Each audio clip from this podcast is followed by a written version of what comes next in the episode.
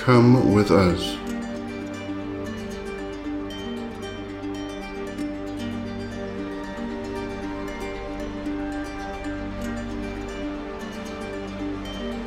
Into the wild wood.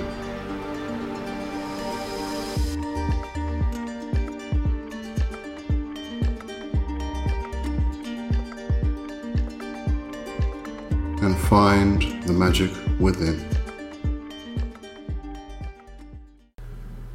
Welcome, fellow travelers, into the Wyldwood Pagan Podcast with your hosts Lee Johnson and Rev Kai, who is over there on my screen. Ah, so I know I've got it right.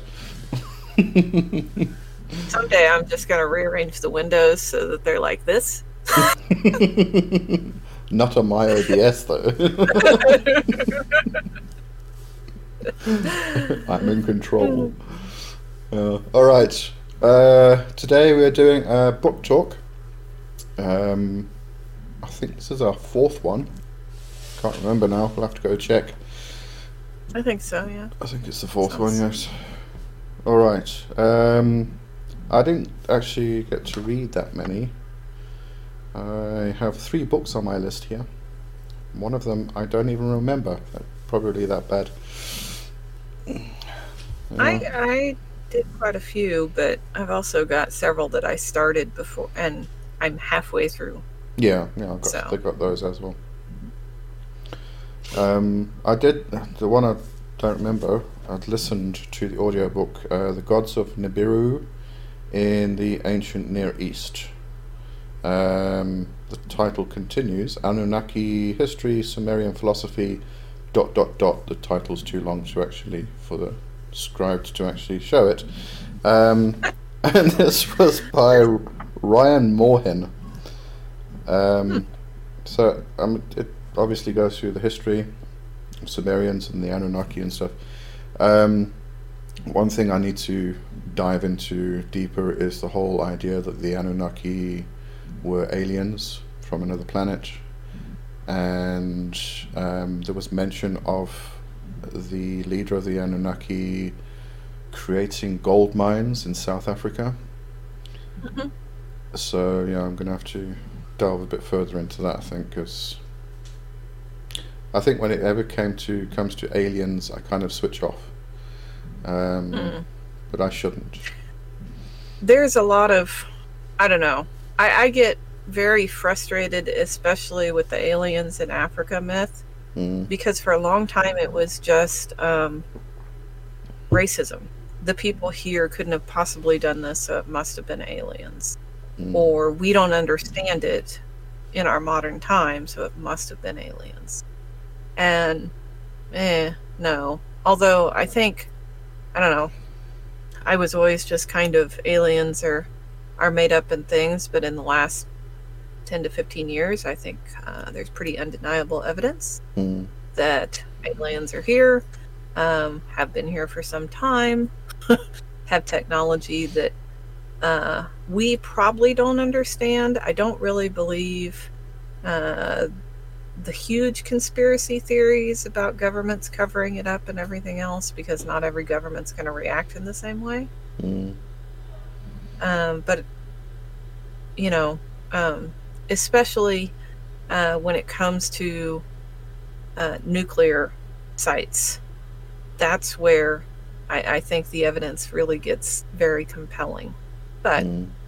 um, yeah, the the story I've heard that involves the Anunnaki and aliens is that they uh, came from the Sirius star system.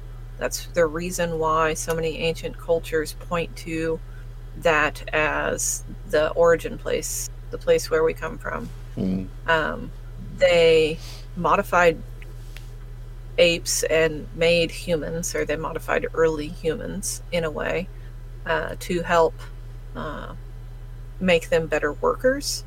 It is one theory. The other theory is, of course, the the many stories of the Watchers and so on and so forth that they mated with Mm. humans and and produced new offspring.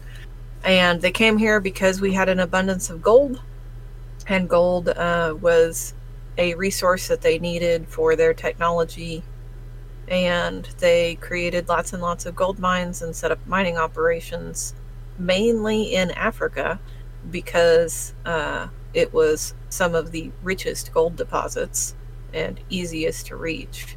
Mm-hmm. And that's, you know, the origin of of early human civilization um, because they needed a, a labor force. And I've always thought about that. And I'm like, if they have, you know, um, space technology, if they can travel through space, they have long enough lifespans or they've bent time or whatever to make it as far from Sirius B to here, why do they need a manual labor force? Mm. Yeah. You know that that last piece doesn't fit into all of it. Yeah. If they can do all that, why would it be a manual labor force? Sure, extracting resources from another planet, that sounds perfectly logical in our especially in our capitalist society. But um, I just I don't buy the exploitation of a manual labor force because it's not an efficient way to get a bunch of gold. Yeah, they obviously had the technology. Yeah.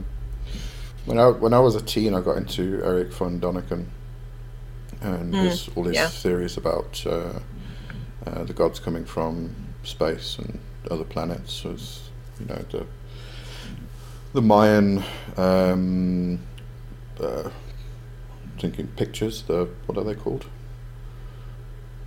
Uh, carvings. Hieroglyphs. Hieroglyphs, yeah. um, and then the the problem is that it gets to such a point where people are debating this this stuff, and it gets ridiculous. So to try and sift through the ridiculous stuff and sort out what's possibly actually oh, yeah. correct is so difficult in that arena. Well, um, and you ever notice it's always the conquered people's gods that must be aliens? Mm. It's never the gods of the the white peoples uh, or the ones who are at the top of the colonial pyramid at the time. Yeah, I mean, I did. And that's always bothered me. yeah, yeah. I did have the, the idea or thought that possibly um, it, it's it's because those cultures are older, the history's older. Um, but that still doesn't fit in either.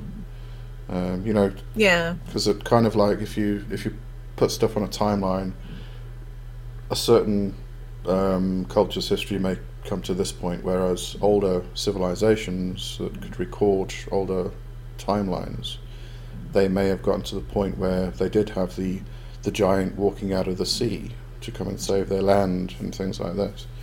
Um. But I don't know. And I mean, the whole idea with the Watchers being aliens, I, I kind of like that because there is the the myth of Lucifer falling to earth from heaven in a um, coming down on a star, an emerald star or something like that. And it kind of reminds me of the idea that, you know, there was an alien ship in, in space that blew an engine and fell to mm. Earth, and you, all you saw was this emerald star falling to Earth. so, you know, it gets interpreted as. See, I don't. Well. Well, I, I, I think the whole Lucifer falling to Earth, that whole thing is a um, misinterpretation of a misinterpretation of an allegory that was talking about mm. politics.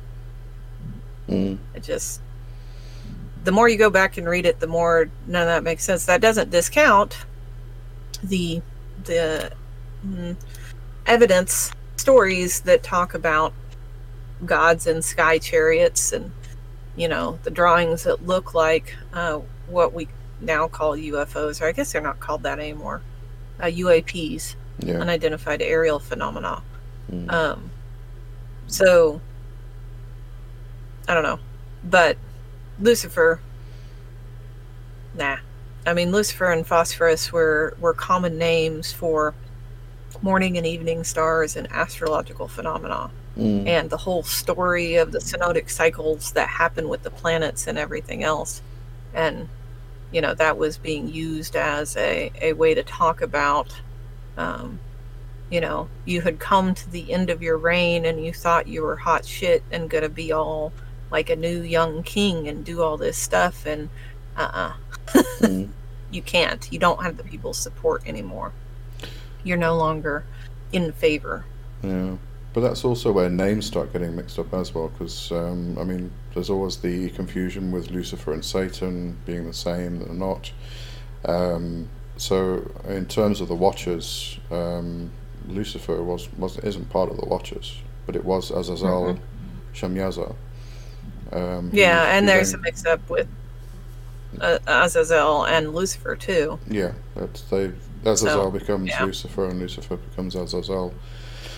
So you know the tails get a bit uh, wishy-washy and sticky somewhere along the line. Oh, definitely, definitely. But you know, I, I don't know. I don't, I don't mix all those things in together Mm, uh, because all the sources. Back before we get into like King James Bible verses, which like this is just the most made up stuff you can get to at that point. mm, You know, it's been through so many translations. Everybody's fought over it.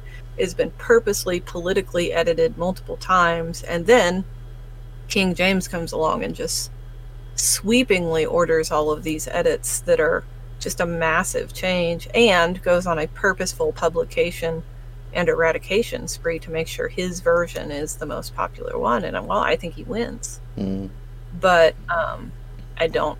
I think that greatly reduces the historical accuracy, validity, anything we can link to it being anything useful. And honestly, I don't think the Bible is a great spiritual text either. I think it's Mhm. mostly political commentary yeah, yeah. that, you know, 2,000 years later is really not that relevant. Mm, because it wasn't wasn't terribly relevant even a hundred years later from when they were written. But, anyways, that's another story. Yeah. Yeah. I was actually. Um, I remember. Was it in uh, Orion Foxwood's book? Um, no, it could have been could have been somebody else's. It was about fairy tradition anyway. Um, and there was an interesting thing about the fall in there. Um, the I'm sure it was Iron, uh, Orion Foxwood, but his fairy mage um, actually spoke about the fall as being not a, a fall of man, as in you know the way we normally see it, you know, progression from being divine down into being lo- a lowly uh, um, uh, anthropomorphic form, whatever we want to call it. Um, but it was more of in relation to the emanation. So it was from a, a more divine light type of, of energy into a more physical energy, which had to happen in order for to be created.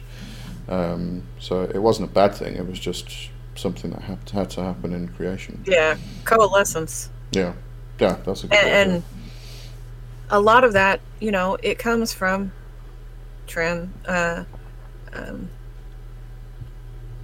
translation. Man, word went right out of my mouth. Almost at it. words Forgot the today first well. half. um, translations are never, ever, uh, hundred percent accurate from one language to they cannot be because language shapes consciousness and world understanding.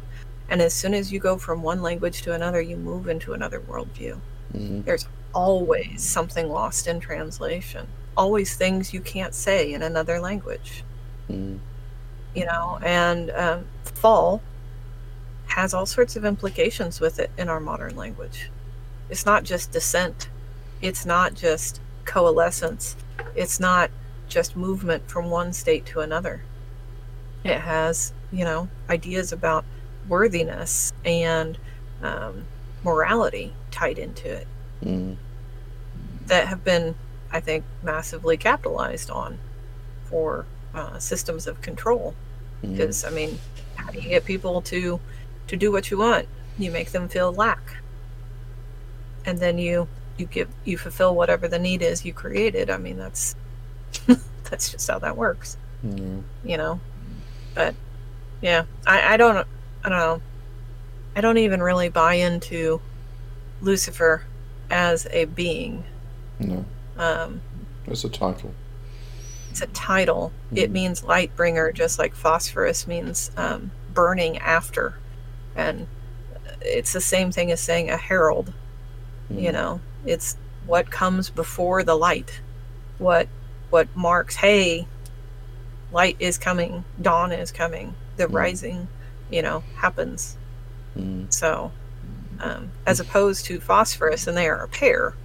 Phosphorus is the following after the light, the burning after the setting, the the light still in the dark. You Mm. know, It's the Imbolc period. the And I- Imbolc period.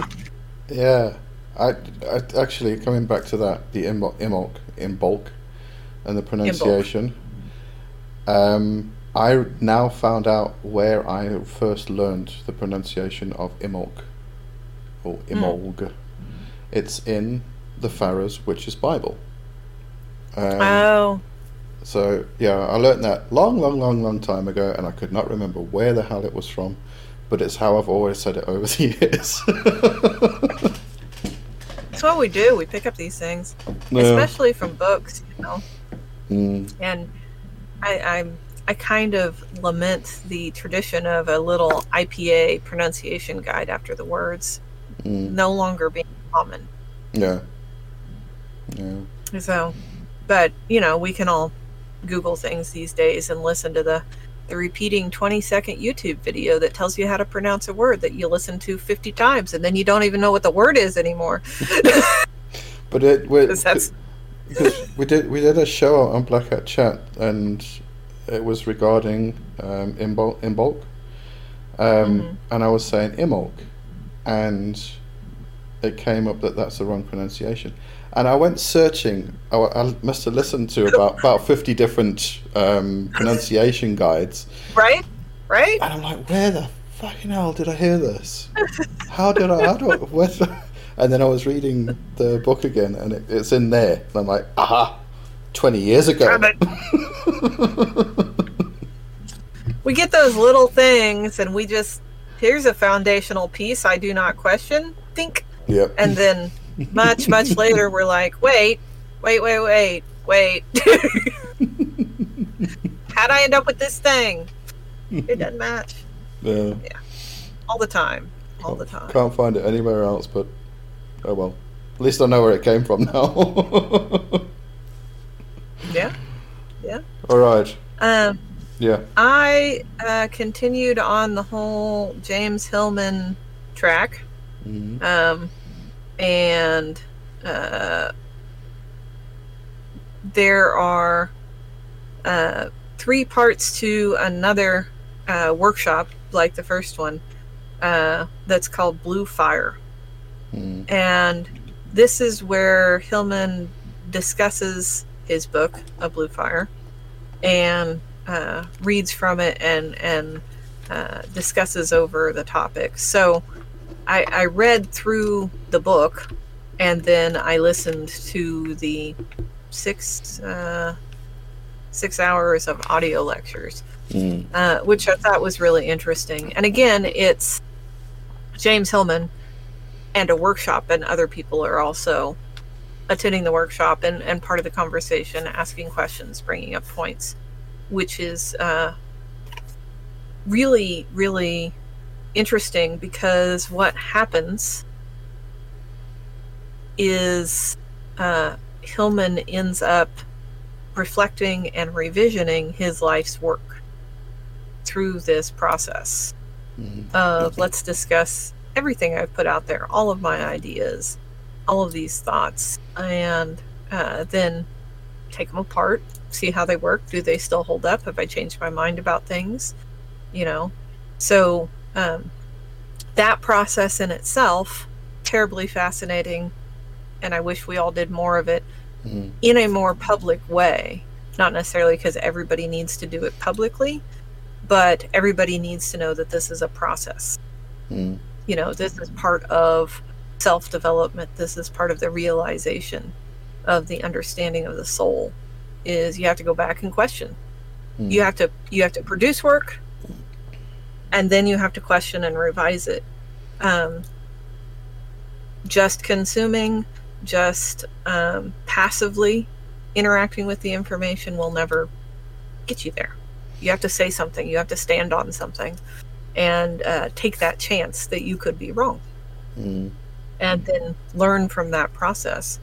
So, in addition to the wonderful insights about alchemy and uh, psychology and and Jung and you know all the stuff that James Hillman is known for, I think watching this process of someone who is deeply immersed in this, uh, what we would call an occult worldview, because he, he accepts the premise of alchemy. He talks about it as alchemy of the soul. That's the realm he's working in, you know. But he accepts the, this this process, this mystical process of uh, reformation and, and working to enlightenment through material as opposed to an escape from material. Mm. So, really cool, really cool, um, very interesting.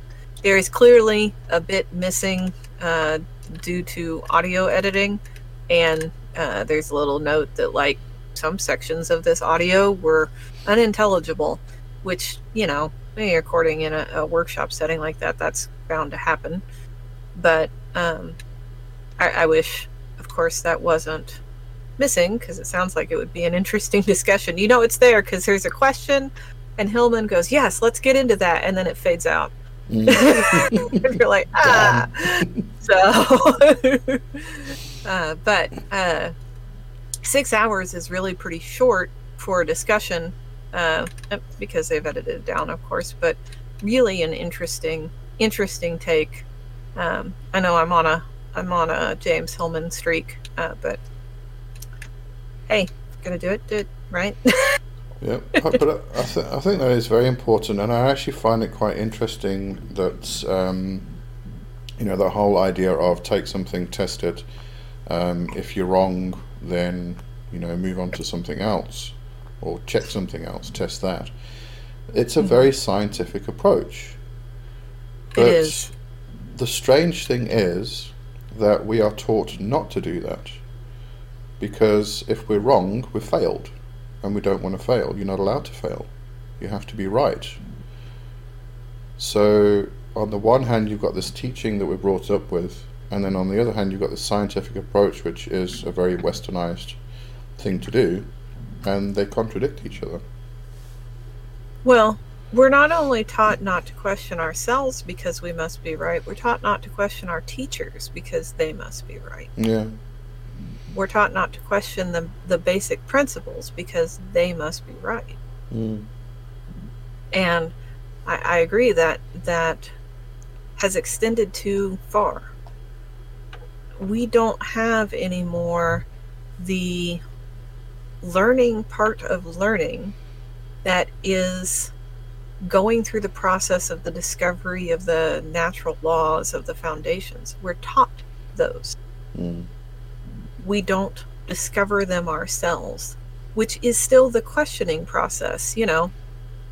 Um, probably an obscure example, but I was doing it last week with a student. Um, the terms or bounds in astrology are, are clearly derived from the sieve of Eratosthenes.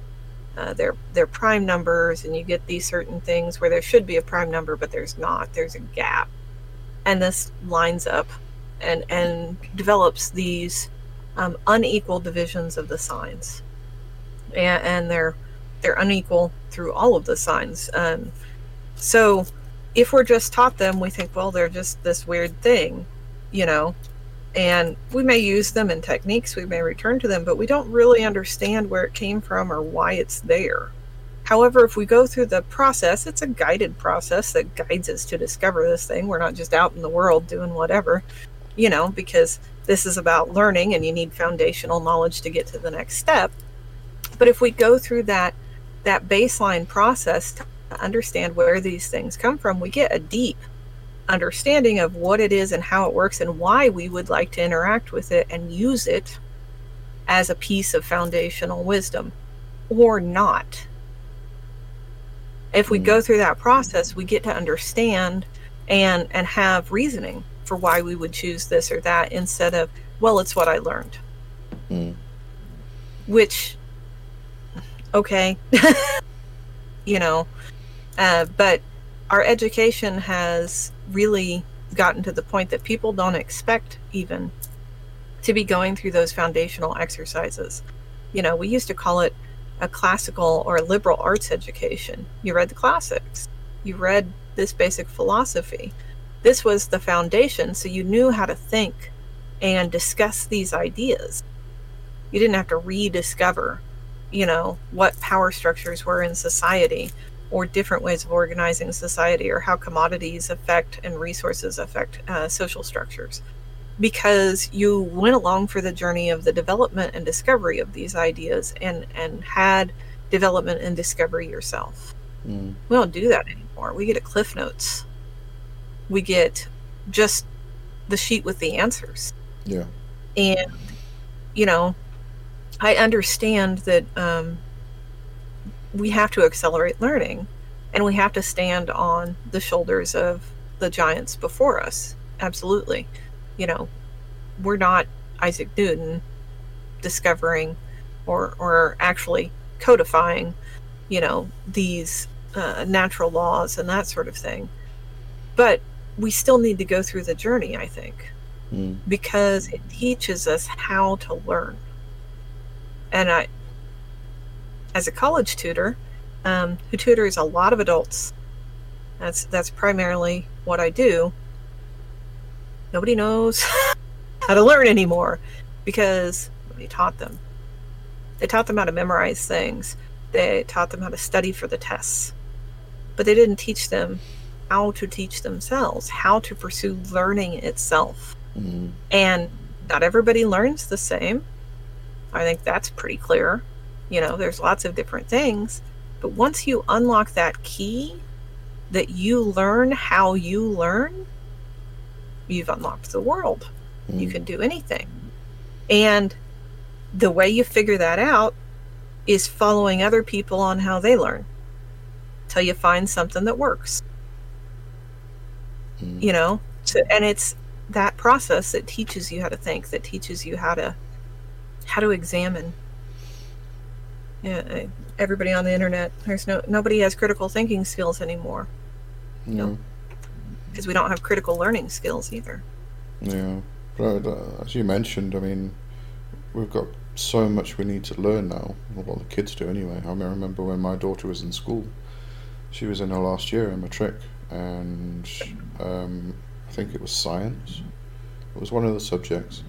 It was two two weeks before finals, and they were only halfway through the syllabus. Oh yeah. Um, there just wasn't enough time. Yeah, So that's part of it Yeah, so what the systems are trying to do now is trying to simplify and cut a lot out so that they can get through everything, and it's not working. well the reason it's not working is humans learn by play. Mm, humans learn massively faster by play than any other method. Mm, I mean, the ratios are astronomically different. It is insane. But um, our society says that when it is time for learning, we are done with play. They have separated these two things as if they are different activities. let's try and train them, train them into the work environment. Well, it's training, it's not learning, Mm, it's training. And um, training doesn't come with deep understanding, it comes with obedience. yeah, you know? And i think you know re- separating play removing play from the equation drops you know it through play let's say we're getting 95 to 97 percent of our understanding of the world and our learning. That's the rate at which we're going mm, right? Almost everything. You take play out like the top out level you can manage is about 9% of understanding during that time. And it's just, yeah, yeah. I'm, I'm not sure how we got off on the demerits of the education system, but it's all part of that that's um, the learning process, and as you said, it's a, it's the training is, is has become obedience. So we are taught to think a certain way. We are taught that these are the facts, and there is no questioning it. And you cannot question that. You cannot question the teachers. And if you get it wrong, you fail. And if you fail, you're stupid.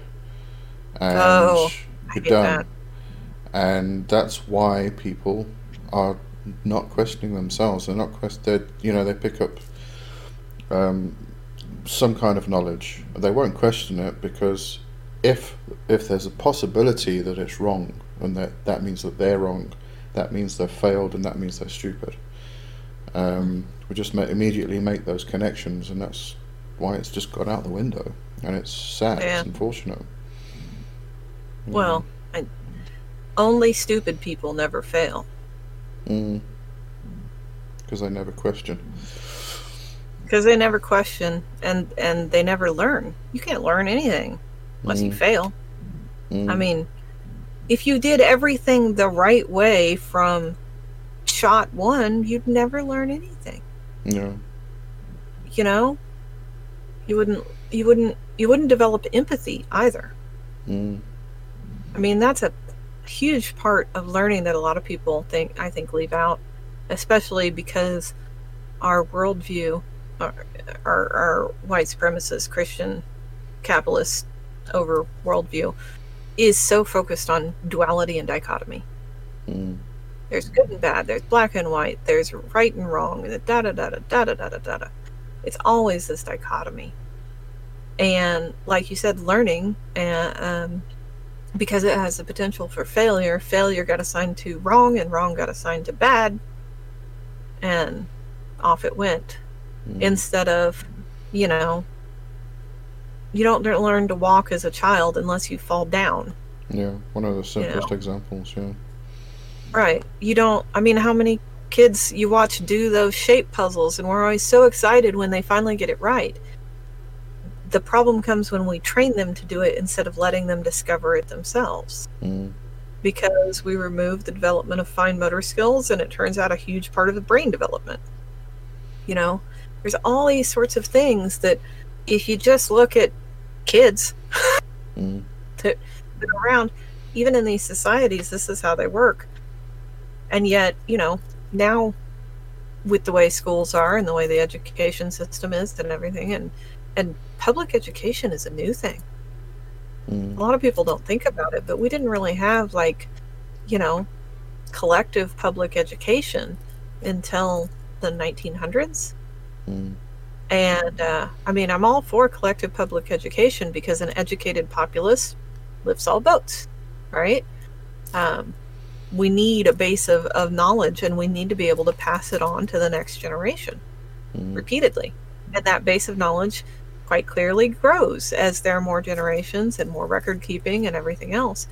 But I think we might have took a wrong turn somewhere in removing play, focusing on obedience, training workers for um, working in the factories and, and industrialization. Mm. You know, all these things, and and the heavy, heavy focus on output, not input. It's your behavior. It's your test scores. It, it's where you fit the quantity measuring stick. Mm. There's no question about the quality of your learning or the quality of your understanding. You know? Oh. Yeah, Well, I mean, I could bang on about this forever.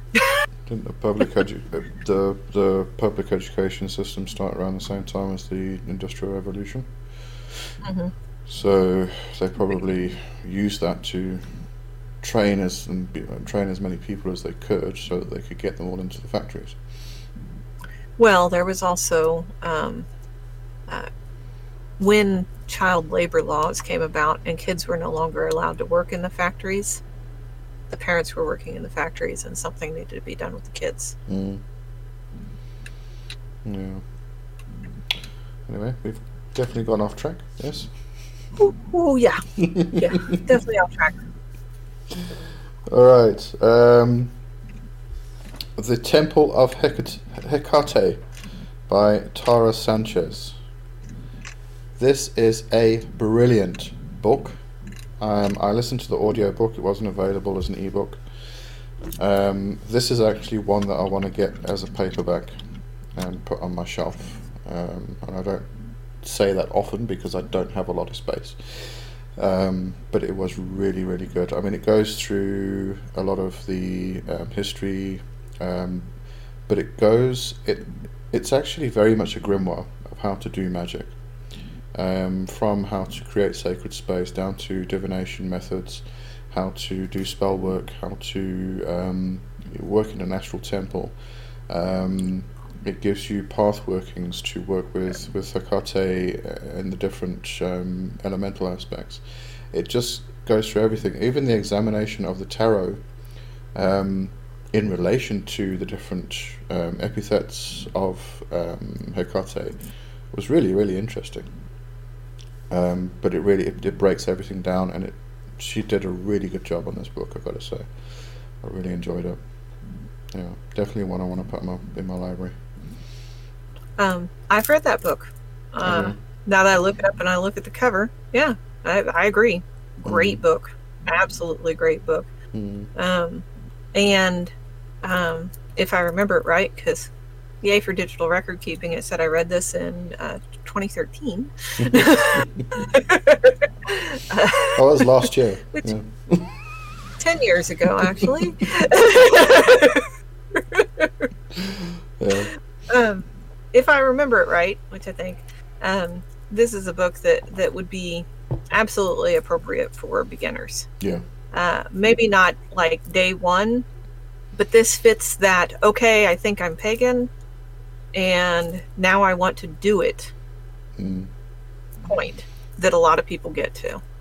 You know, they, they're interested enough to have moved their identity over, they're interested enough to, to feel a kinship and, and be ready to perform. It's not just theory anymore, it's time to dive in. Mm. And this is one of those books that I think fills that time frame of here, here, here's how you do things. And there's a little something for everybody in there, wherever you want to dive in. Yeah. What I did find very interesting was that, you know, a lot of books like this, um, and especially if they're focused on He- Hecate or a specific deity, is that they will take that deity and they will put it into a neo pagan uh, frame. Mm, Whereas Yeah. this one focuses heavily on on the Greek, uh, from Yeah. the creation of, of sacred space and the circle casting to banishing rites, um, the winds. Um, it all focuses on the Greek. It's not taking it into that neo-pagan or neo-Wiccan framework, um, which I, th- Yeah. I thought was excellent. It's absolutely fantastic. So Yeah, I, I don't tend to to enjoy those. Uh, I call them plug and play pagans. mm, Uh, you know, where it's just here's the format and everything plugs in the same way. Everything fits this mold. Everything goes in here, and I can. And I think it's what leads to the eclecticism that is not actually helpful. no, you know that's just the pick it pick and choose because here is a system where you can literally pick and choose anything shave off its corners and plug it in mm, and go and i don't think that helps anything anywhere really mm, you know? It, ultimately it, it's not it's not a compare and contrast. It's not really a, a deep learning. It's not really a deep connection. And it it leads quite clearly a lot of people to not knowing what the fuck they're talking about. And it You com- know? comes back to not And- questioning as well. Oh yeah, yeah, again and again. Yeah, if you just believe that this is how it works, that you can plug anything in, and and that you don't need to be immersed in the cultural understanding Mm, of this divinity in order to actually talk to them, you know, actually interact with them, actually have any kind of, of potential relationship, regardless of good, bad, indifferent. mm, You have to be culturally connected. mm. you have to have some cultural competence, competency literacy in there. Yeah, but that that again, I mean, apart from coming back to the whole questioning aspect, is that if enough people say the same thing, it must be true. And when Mm. it comes to neo Wiccan and neo pagan uh, plug and play frameworks, so many people have said it. It must be true, and it must it must work. But nobody's nobody's saying why. Why does it work? Um, you know, who actually decided this works, and what basis did they have? Um, where did it Where come did it from? come from? Why? Yeah, I mean, if, if Why you, did? Why are people saying it? if you start Yeah. if you start going back through the threads and the lines, then you probably get to traditional Wicca, and then there's a whole load of stuff there that becomes even more interesting. But it's just this base framework of we do it this way, everything's in its place. Um, we shouldn't move it. We shouldn't question it. It's not how Well, it was and- done in that original form. Yeah. And, and I think this is another one of those imports. I saw an argument the other day that um, too many people use the word religion to mean Christianity, Mm, especially when we hear things like, I'm not religious, I'm spiritual. No, not everybody. Not across the board, but Mm. it's very common. mm, And, and this is one of those things.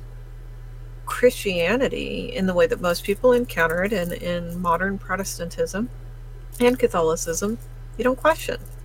That's one of the big things. You don't question the teachings. That's not your place. mm, Your place is to under, you know, find the wisdom in them without questioning them. Take them as they are. And and you can't go poking around and say where did this come from and why and well I don't think it's real and so on and so forth. And, and this is a feature that's pretty unique to Christianity. You know, but it's so pervasive and so popular that people think that it's religion. And it's like no, it's it's one uh, of thousands of religions mm. that does this. But again, popularity, signal to noise ratio, you know. Mm, So yeah, I, I really I despair when I see that those kinds of ideas imported over into pagan worldviews because it, that's just not the way it works.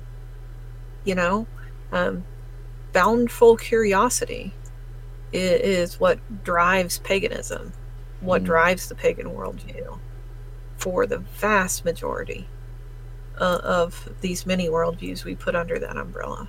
mm. Because if not, how did we discover the gods? You know, I, I, I, I do think that, you know, when somebody's starting out, um, they need somewhere to begin. So, sure, you know, pick up a book, pick up a few books, and if they all say the same thing, let's fit into this mold. But it has to be kept in mind that as you go along, you've got to start questioning that mold. Because Yeah. at some point you have to break out of it because you've got to make your own. You know, make your own mold that you can fit into and then break out of again and fit into and then break out of again. You've got to keep doing this over and over again. Um, so to begin with, sure, fit into that mold so you've actually got a you start moving in a direction that you feel you want to go in. But just remember that at some point you've got to break out of it and start questioning and start exploring further. But yeah. I suppose everything has its place. I I don't know that it's at some point. I mean, in order to practice, you're going to have to take some things as writ because you don't understand them yet. Yeah. Um, but you should still be questioning them. Mm. You should still, you know, you should have that. I can't question this because I don't know enough yet. Instead of this is the way it is. Mm. I don't think as humans we really actually know this is the way it is about anything. Mm. We make we make some theories, and uh, some of our theories have held up well. Some of them have not. Mm. You know, but theories stand because they are questioned. They do not stand because everybody says this is the way it is. Mm. you can't test anything without questions and and I think that dovetails back into a thing I see a lot of early pagans also shy away from is testing the spirits. They Mm. think it's disrespectful or they're not supposed to do it or they're not supposed to question authority or all this other stuff. Yeah. And that's, you know, again, that's not part of, of pagan worldviews. Questioning is good. Testing the spirits is expected. Mm. If you don't test, that's disrespectful Mm. because, you know, I mean, do I really want to be with someone who doesn't know how to to test these things? I mean, you know, uh, are they going to be clean? Yeah. Are they going to be, you know, surrounded with all sorts of astral parasites manipulating them for whatever? Mm, Mm. So, yeah, Yeah. I know. We're we're preaching to each other, and, and we're both in the pulpit, so uh, they're not even a choir at this point. Yeah. Well, I guess it's not for our benefit, is it? right. Another another Christian. yeah. Um, Yeah. We went back down that rabbit hole. So. right. And this this is book talk. It's not even follow the white rabbit today. Oh my goodness. me. Yeah. But there's a reason we like rabbits. Mm. Go down that rabbit hole, which is in rabbits and hares. Ha Much more interesting. Um, I read Egyptian Cosmology, the Animated Universe, third edition, which uh, third edition was very noticeable, by Moustafa Gadalla. And, eh, I don't know. It wasn't bad. Uh, it was fairly short, Mm. a pretty reasonable introduction to Egyptian cosmology. Uh, and um, I don't know. Obviously, I haven't read any of the other previous editions yes. Yeah. because I, I'd never even heard of them. I did. Start, I did start listening to that. Um, I got a quarter of the way, way into it. I, haven't read, listened any further. Yeah, it, it's it's kind of dry. It's really just full of this is the way it is, and this is the way it is, and this is the way it is. Mm. without a lot of explanation behind it. But it's designed to be an overview uh, that answers a bunch of those questions Mm. to start digging deep. And there's some things in there I don't really agree with. I didn't come to the same conclusions. But then again, I'm not an Egyptologist. So, you know, I'm probably wrong.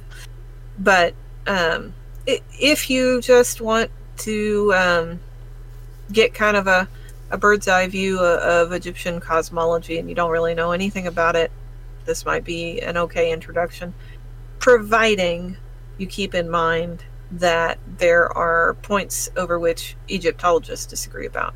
Mm.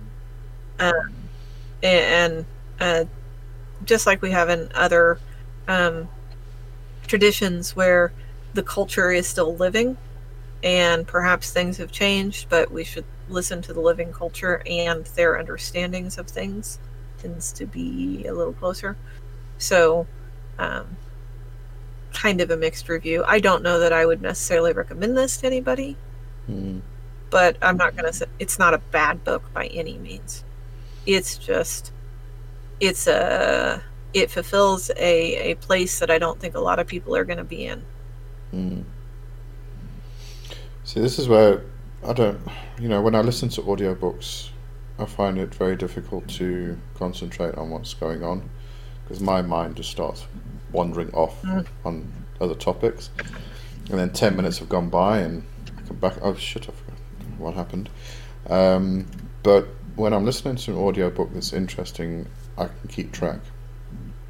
When I'm listening to an audiobook that is, as you said, dry, um, and is just monotonous and Monotonous is a good word to describe this book. yeah, it's like this uh, Gods of Nibiru.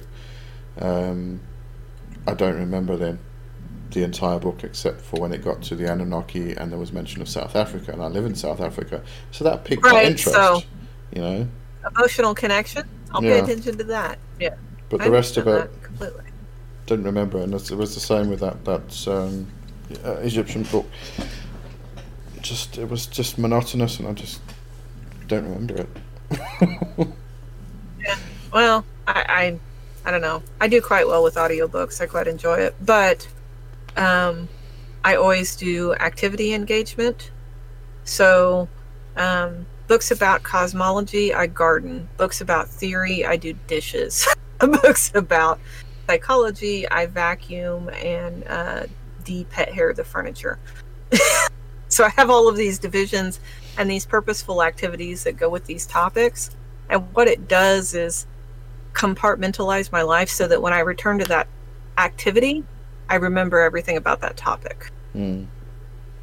Um, there's another one of those learning models. Um, it's kinetic kinetic memory and kinetic learning, and uh, a lot of people, you know, can use that. Um, it's the same trick, although it's scent based because memory is triggered by emotion. Mm. That you study while chewing gum, and then when you take the test, you chew the same gum. Mm. It it combines the the scent and the memory. It's an external stimulation that roots the experience of the information into your body, and it makes it easier to recall. Mm. Yeah. So, Yeah. I think we had a, we had a, this discussion at one stage. I actually don't remember how to daydream. Um, I don't know if it was just pushed out of me in my teens or what happened, but I cannot sit down and just daydream. But I do find that when I'm listening to an audiobook, I can very easily daydream. And I come up with Mm. loads and loads of different theories. Nothing to do with the audiobook, but that's what happens. So when I'm listening to an audiobook, um, I do like to. I've got my old phone. Um, if I connect it to the Wi-Fi, I can also use script Scribd on there, um, so I can read and listen at the same time. Which then I take. yeah. I really like that. Yeah. Yeah. And I can put the audiobook on a fast speed, so I actually get through the book quicker. But because I'm reading through at the same time, then I'm taking it in and I'm focusing on it instead of my, my brain going off on a tangent. Yeah. Yeah, and that is helpful also as a way of learning. I enjoy doing that, but unfortunately, I read a lot of books without English words in them. Mm. And sometimes um, writing in non-roman characters and my screen readers and most audiobooks cannot manage that Mm. and it especially drives me crazy i so at one point i decided i would read the entire body of dion fortune's work Yeah, right? Yeah. because i wanted to know what she thought Mm. and um, I did this mostly through um, auto screen readers. That would it was this the early technology of listening to a computer read you something, Mm. and it, had a certain tone to it, and it really had a hard time with a lot of pronunciation. And I thought Dion Fortune would be okay because I mean she's English, Mm. right? To be in English, but like Doctor Taverner. I remember those. Yeah. all of those. So, um, there's another way you can learn is make it weird, and you'll remember it. you'll remember all of the weird things Yeah. because it's weird. Until you start talking about it and you're pronouncing all these words really strangely, and everybody's looking at you. what the hell are you talking about? Yeah. Oh yeah. Actually, actually, coming back to pronunciation and the Temple of um, Hecate, um, as I said, I was ris- I, I listened to this on audiobook, and what I found interesting was um, the pronunciation of Kibel, Kibele, Kibbley. Kibele. Um, she, the the um, narrator actually send, says, well, she says Kibele, but then after that continues as Sybil. Mm, and I- you know, it's audiobook, so I couldn't actually go and check if the, the spelling was different or something. Is why, right. Are you talking about Kibbley or are you talking about Sybil's? Yeah, because it was it was immediately afterwards. It wasn't like another chapter or something like that. It was still in the Mm. same portion of the book. Two different pronunciations of the same name, and I couldn't right, quite figure that one out. Yeah. Yeah. mm, and and uh, we've talked about all these uh, pronunciations of these ancient words from other languages, especially god names.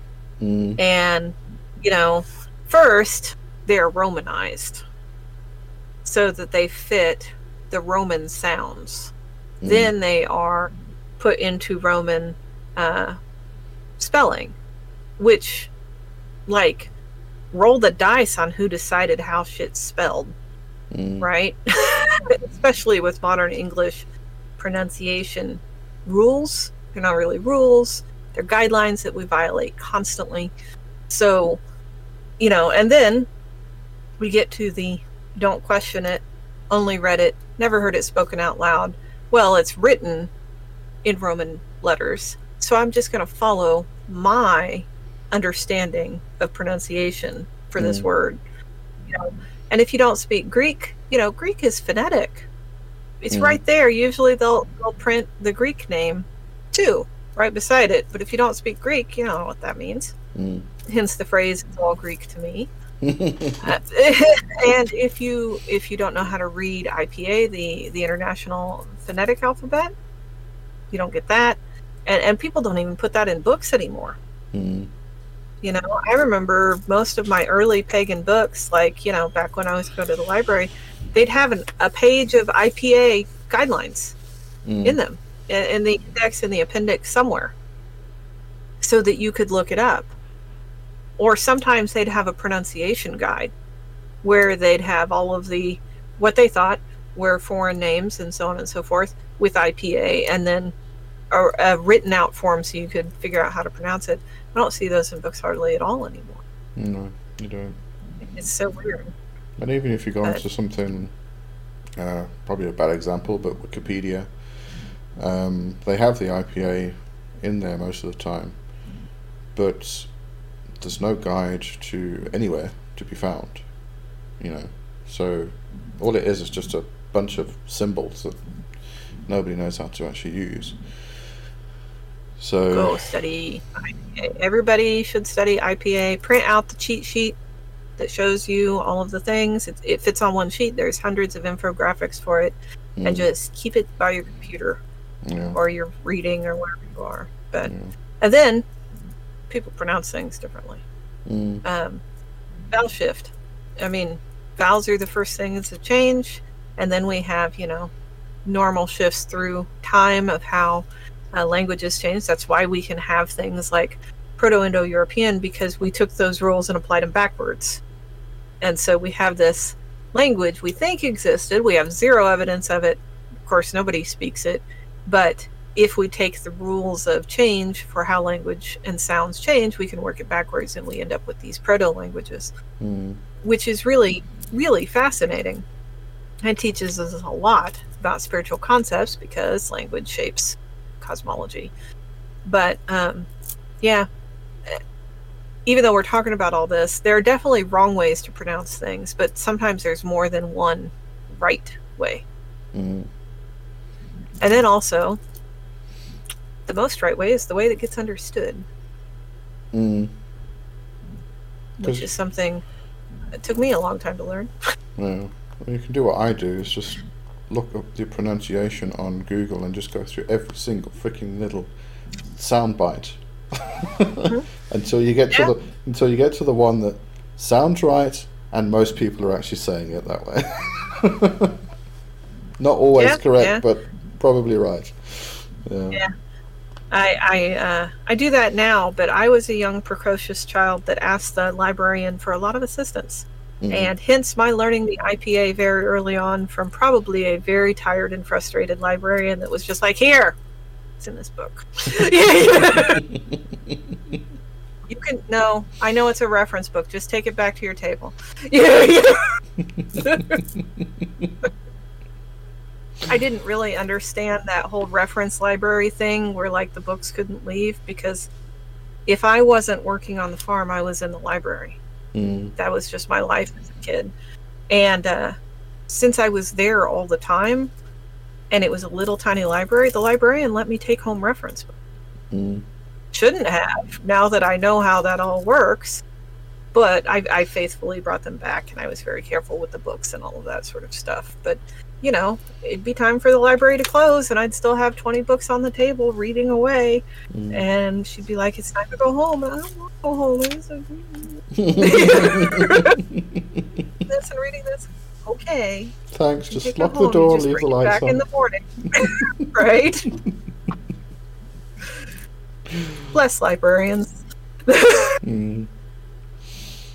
What a wonderful job, but also, I'm sure I was I was quite a thorn in the side of many a librarian as a child. And They probably Always still me remember you to today. Oh yeah, I was always always the child peering over the top of the stack of books. you know, I was trying to carry in or out or something.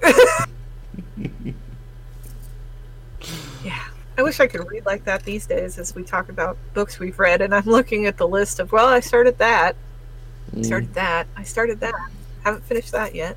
Oh yeah, So- no, I've got lots of those. Uh, um, I did start um, a deed without a name. I'm still not through it, but it made me go back and reread the visions of Isobel Gowdie and uh, Familiars and Folkways. That's not it. Cunning Folk and Familiar Spirits mm, by Emma Wilby. yeah, I, I actually I've started all of those and I haven't finished them. Mm. Yeah, so I think I started them last year some some stage. We, I could maybe finish up a deed without a name, and you could finish all three of them because you read vastly faster than I do. if we could talk about them at some point. because they do all kind of go together Yeah. since um, Morgan references Emma Wilby's work repeatedly. Mm. Yeah, I should actually get around to those. Um, see how the next couple of weeks go. Yeah, yeah, I say that, and it's also spring here, so like Oh, yeah. audiobooks are the thing because I need to be in the garden, um, getting Mm, everything planted and taking care of weeds and everything else. mm. So, Uh, you know what I put? I actually put on my list, um, which I thought was quite funny. The Triumph of the Moon, Ronald Hutton oh yeah, audio book. It's 28 hours long. yeah, that's not too bad. I'm about halfway through Cosmos and Psyche on an audiobook, which is listed as 25 hours, but I listen on three times speed, so mm. not that long. Mm. All right. Uh, another one of mine uh, was Morgan Daimler's Fairycraft, following the path of fairy witchcraft. Um, loved it. It really is just traditional witchcraft, but from a, a fairy perspective, instead of specifically working with the gods. So there are obviously some differences, like uh, not working with iron. Um, generally, unless you need to actually banish uh, one of the fair folk away. Um, but I mean, apart from that, it's really like re- just reading a traditional witchcraft book, going into spell work being charms that you used, um, you know, rhyming couplets and things like that. So, yeah, but very, very good book, very interesting. Oh, good. Mm. That's on my, my to read list, but I tend to end up putting the fairy books aside these days Mm. because I'm not going to use it. See, it's become. I think it's become a more prominent part of my own practice, um, working with uh, spirits, the Jinn, um, and my more recent connection with them being very much fair folk. Now, see, I don't have any problem with Goetia spirits or Jinn. Yeah, but I wouldn't count them as fae. Yeah, you see, the what I, the the reason I made that connection was because of the similarities um, from Mm. what's mentioned in the Quran. Um, you know, allergic to iron, um, don't like humans most of the time, and there's just all these things about the jinn, and then I read about the fae, and they just sound so similar, and So they feel so similar. it says in the Quran that the Jinn are allergic to iron. Yeah. I have missed that. Yeah. Um, I mean, there's a whole. I think the interesting thing between the Quran and the well, the Watchers really is the whole story of Iblis um, not bowing down to Adam and then being kicked out. Iblis is often referred to as being Azazel. Um, is it Iblis and Enoch and Elijah? They're all the same magician in, in the biblical stories. Well, so yeah. Azazel and Enoch. Yeah. I mean, mm. I, I thought the theory was they're all the same person. Yeah, they probably are. Um, but there's that whole crossover. Uh, the story basically between the Quran and what's taught now in Christianity, uh, Christian mysticism, let's put it that way, um, is basically the same thing, same story. It's just different names. But yeah. Yeah. No, I mean the, the the whole mythology is they are allergic to iron. They live on a parallel. Um, they were they were pushed out of the earth. They were the keepers of the earth, the race before humans, and they were pushed out of this realm into a, into their own realm, which is the Emerald Mountain. Oh, it's called Kaf. Um, and you know they, they they pop in and out, and they will pick humans up and take them a great distance and drop them into bushes. Um, and all of those tales you then read again when you're reading about the fair folk. Um, you know, all mm-hmm. the tales and the legends and things like that. Um, but there isn't a lot of history regarding how to actually work with the jinn. They are just feared, so you don't work with them. There's lots of tales about um, marriage to the jinn.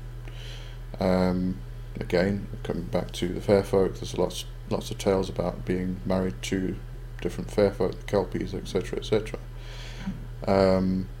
But there's very little about how to actually work with them safely. It's mm. just do not do it. Um, so yep. I think the whole working with the fair folk has become more prominent at the moment because it seems to be the, a better source to actually try and figure that part out. Yeah, I don't know. I think the allergic to iron thing is spread around to many more beings. I, I'm I hesitate to use the word races because I don't even think it works like that. Mm. I think it's kind of like um, lactose intolerance in humans. Mm. The vast majority of humans cannot digest lactose after childhood after weaning. We lose the enzyme that allows us to digest that particular sugar mm. because we don't need more because we're not drinking milk anymore. But there are some that maintain it. Mm. I well, think it's kind of like that. Yeah, I mean that's the same with the fair folk. Not all fair folk are allergic to iron or steel. Like, I have no problem with the many things that live in my garden. Mm. You know, and um, some friends of mine would identify them as fairies. I don't. Um, mostly because of that confusion. How can you say you have fairies when you have iron everywhere? I mean, and there's iron everywhere in my garden. Mm. We have a forge. We make garden things out of iron. You know, we have spare iron lying around. That's what we use for plant stakes and stuff like that. Mm. It, it's it's everywhere in our lives. Um, and so you know, I I don't have any problem interacting with those spirits. I don't have any problem interacting with the Goetia spirits, mm. uh, any of that stuff, and I, nor do I have problem with them being in my house on my land. Mm. Which I think, if they were allergic to iron, this would be an absolute no-go zone. Yeah. So that's that's another thing I'm, I'm coming up against is whether the Goetia spirits are actually jinn. Um, we refer to them often as being jinn. Uh, we have the tales of King Solomon um, and all of these things. But, you know, even if you go into the Goetia that we know nowadays, that's basically just the plagiarism of a variety of other books pre- previously. And the right, tes- testament, is, yeah, yeah, the testament to Solomon, there were 72 spirits that he, he worked with, but they were completely different names to what we have in our Ars Goetia now. Um, yeah. So are those yeah. spirits the jinn that, that Solomon worked with? Probably not. They're probably just completely and utterly egregores and archetypes, that, which is what Crowley mentioned. Um, Yeah. Well, so, I mean, the conflation of 72 and 72 is a mistake because 72 is a communication about a state of things, not a Mm. number. mm, But I, I, I don't think the Goetia spirits are goetic spirits because that's how they've been grouped. I don't think that there's necessarily another group they all fall into. Mm, because again they're collections of these spirits from from different places. And every magician develops their own library of spirits mm, that they form relationships with that they work with so on and so forth.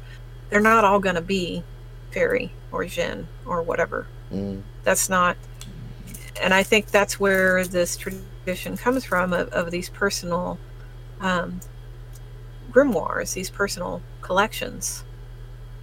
And especially the confusion later of not understanding um, numbers as words instead of numbers as numbers. The literalism seeps in and numbers turn back into numbers instead of Mm. descriptive words. And so we start going well there's 72 here and there's 72 here and there's 72 here they're all the same thing mm. and that's i don't think that's what's going on Yeah, I mean, there's also the connection with the Shem Hamfarash. Um, I hate saying that word. It doesn't roll off my tongue very well. but uh, the, the name of the 72 names of God. Um, and, you know, people have equated that with the 72 angels. It wasn't originally. They were not angels. Um, and then you know that's been transferred into uh, tied in with the 72 Goetia and I don't think it is they don't you know it does it doesn't click into place properly um, you know there were 72 names of God it was they were energies powers but they were not angelic forces that only crept in later when somebody decided ooh let's make them into angels. Um, so I don't know. Don't know. All very here we are again. If you do the mathematical proofs there's an answer in there. Hmm. Yeah. but uh, that's not in all those books anymore. It's not not part of it which is which is bad Hang on, I've just paused. Oh, there we go. It's on again. I think it went into a not responding. All right, let's do one of your books. You got any more? um well do you want me to talk about the emma wilby books No, Um, we can read those. let's save those Do them at a later stage. Yeah. okay and i think i did the Nigel Pennick books last week Mm. And of course, I've got a whole new pile of um, astrology books. And, and Benjamin Dykes just said he released a new translation this morning, so I'm going to buy that one. I'm really excited because, yay! Uh, stuff I haven't read yet. So, um, yeah, I, I think that's it for me then. If we're going to talk about um, Emma Wilby's books and Lee Morgan. Mm. Okay, we'll do that another But- time. Yeah, Ac- we'll actually, do that on our, our next one.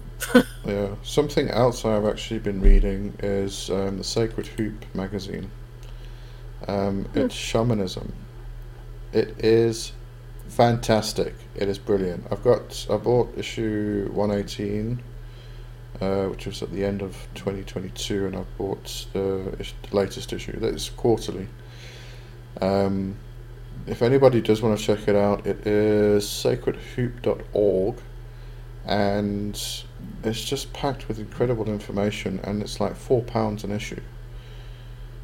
And i'm going to start getting the back issues. I can't remember what date. I think it goes back to 1980 something. Um, but you can buy a bundle of four it's electronic version but you can buy a bundle of four for eight pounds. Um, so i'm going to start buying those each month and reading them but um, Oh, yeah. I mean, this issue 118, it's got an article called Contrasting Spirits, and it um, does a comparison between traditional shamanism and Western core shamanism that Michael Harner created, and the spirits that the two interact with and how different they are. Because with um, core shamanism, you go to the upper world and you go to the lower world, and you deal with the the friendly spirits. You do not deal with spirits in the middle world, which is where the traditional shaman spent most of their time, and they were not always friendly spirits. They fought with you. They killed you sometimes. They just caused pain and suffering, and you had to bring them un- under control. Um, so very interesting. It goes into shaman's curses and shaman wars. Um, you know, people don't even think that happens because shamans are you know, very nice people. they What? don't. They don't do curses and things like that. Yeah. That's a pity what Okay. people think. No, well, you know, if you if you really do go into We'll just let that flitter on by. Go on by, yeah. If you really do go into the whole neo shamanism thing, it really is just that you know, shamans are healers and they do not do anything bad or wrong. They do not hurt people. Oh, they fucking well do. Fucking light working bullshit. Yeah. no. Uh, so, no, but there, there really are some fantastic, brilliant articles in here with incredible information. Um, the whole, I, I think, Sacred Hoop. Um, there's also a Facebook group called Three World Shamanism. Uh, it's all created by Nicholas Breeze Wood. He's actually lives in Wales, um, but he's he's really he knows his stuff, really does. Um, but it's yeah, Great, loved it. I'm going to get more. I'm going to try and get all of them. So, I remembered another. mm. go on then. Uh, the sac- the Sacred Magic of Ancient Egypt by Rosemary Clark. Mm. I had to uh, wash the the dry book out of my brain. um, this has some cosmology in it, uh, kind of foundational cosmology, but it's really focused on practice.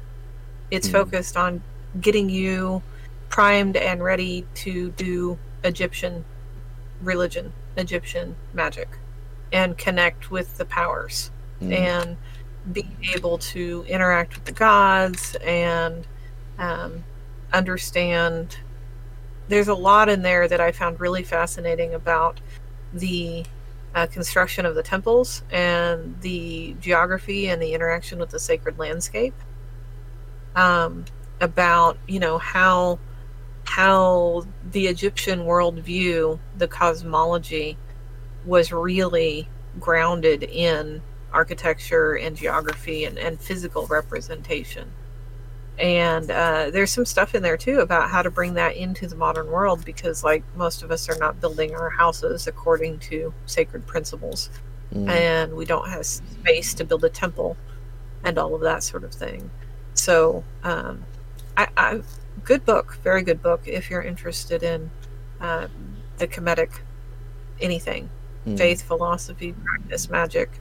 Um, very good grounding, very um, clear basic instructions Mm. for how to do things and, and why to do things. The important bit. Uh, as we're talking about, you know, you need to know why, you need to have the understanding. Mm. Um, All right, so I think that brings us to the end of today's book talk, and uh, we will plug this in somewhere at some stage. So, sorry, we're not here today. There is load shedding. or something like that. Yeah. Right. Um, so we'll see you next week, or next sometime, sometime in the future, sometime in the past. Who knows? Because time's not real. Well, I think we're gonna have to make that our, our tagline. Time's not real. I mean, Welcome That's to the a wild short way world. Time's not real. Yeah. it's definitely not what you think it is. No. But I think that phrase could be applied to everything. Mm. Solid? It's definitely not what you think it is. Time? definitely not what you think it is. Your consciousness? No.